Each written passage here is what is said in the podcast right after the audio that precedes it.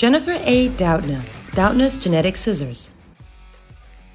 What causes leaves to curl up when you touch them? A young Jennifer Doudna wondered as she explored the verdant canopies of her childhood home in Hawaii. Noticing his daughter's insatiable curiosity, Doudna's father left James Watson's book, The Double Helix, on her bed one day. Little did he know that a few decades later, Doudna would credit the book for her co discovery of a set of molecular scissors, CRISPR Cas9. Cutting up your DNA sounds something like out of a science fiction novel, but in fact, the landmark discovery was made by Jennifer Doudna, a professor of biochemistry at the University of California, Berkeley, and her colleagues in 2012.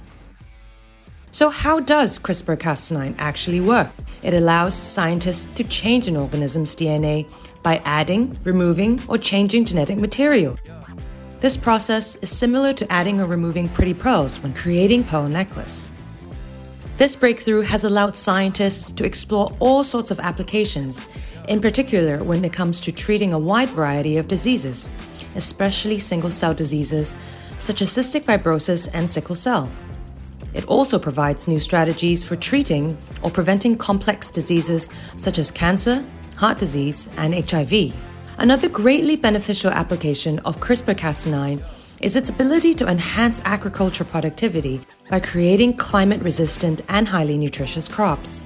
Despite her high school guidance counselor telling her that girls don't become scientists, Doudna decided that she would, and what a decision it turned out to be.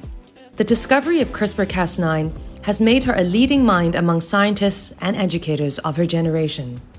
And that is why Jennifer A. Doudna was awarded the Lui Che Woo Prize, Welfare Betterment Prize, in 2019.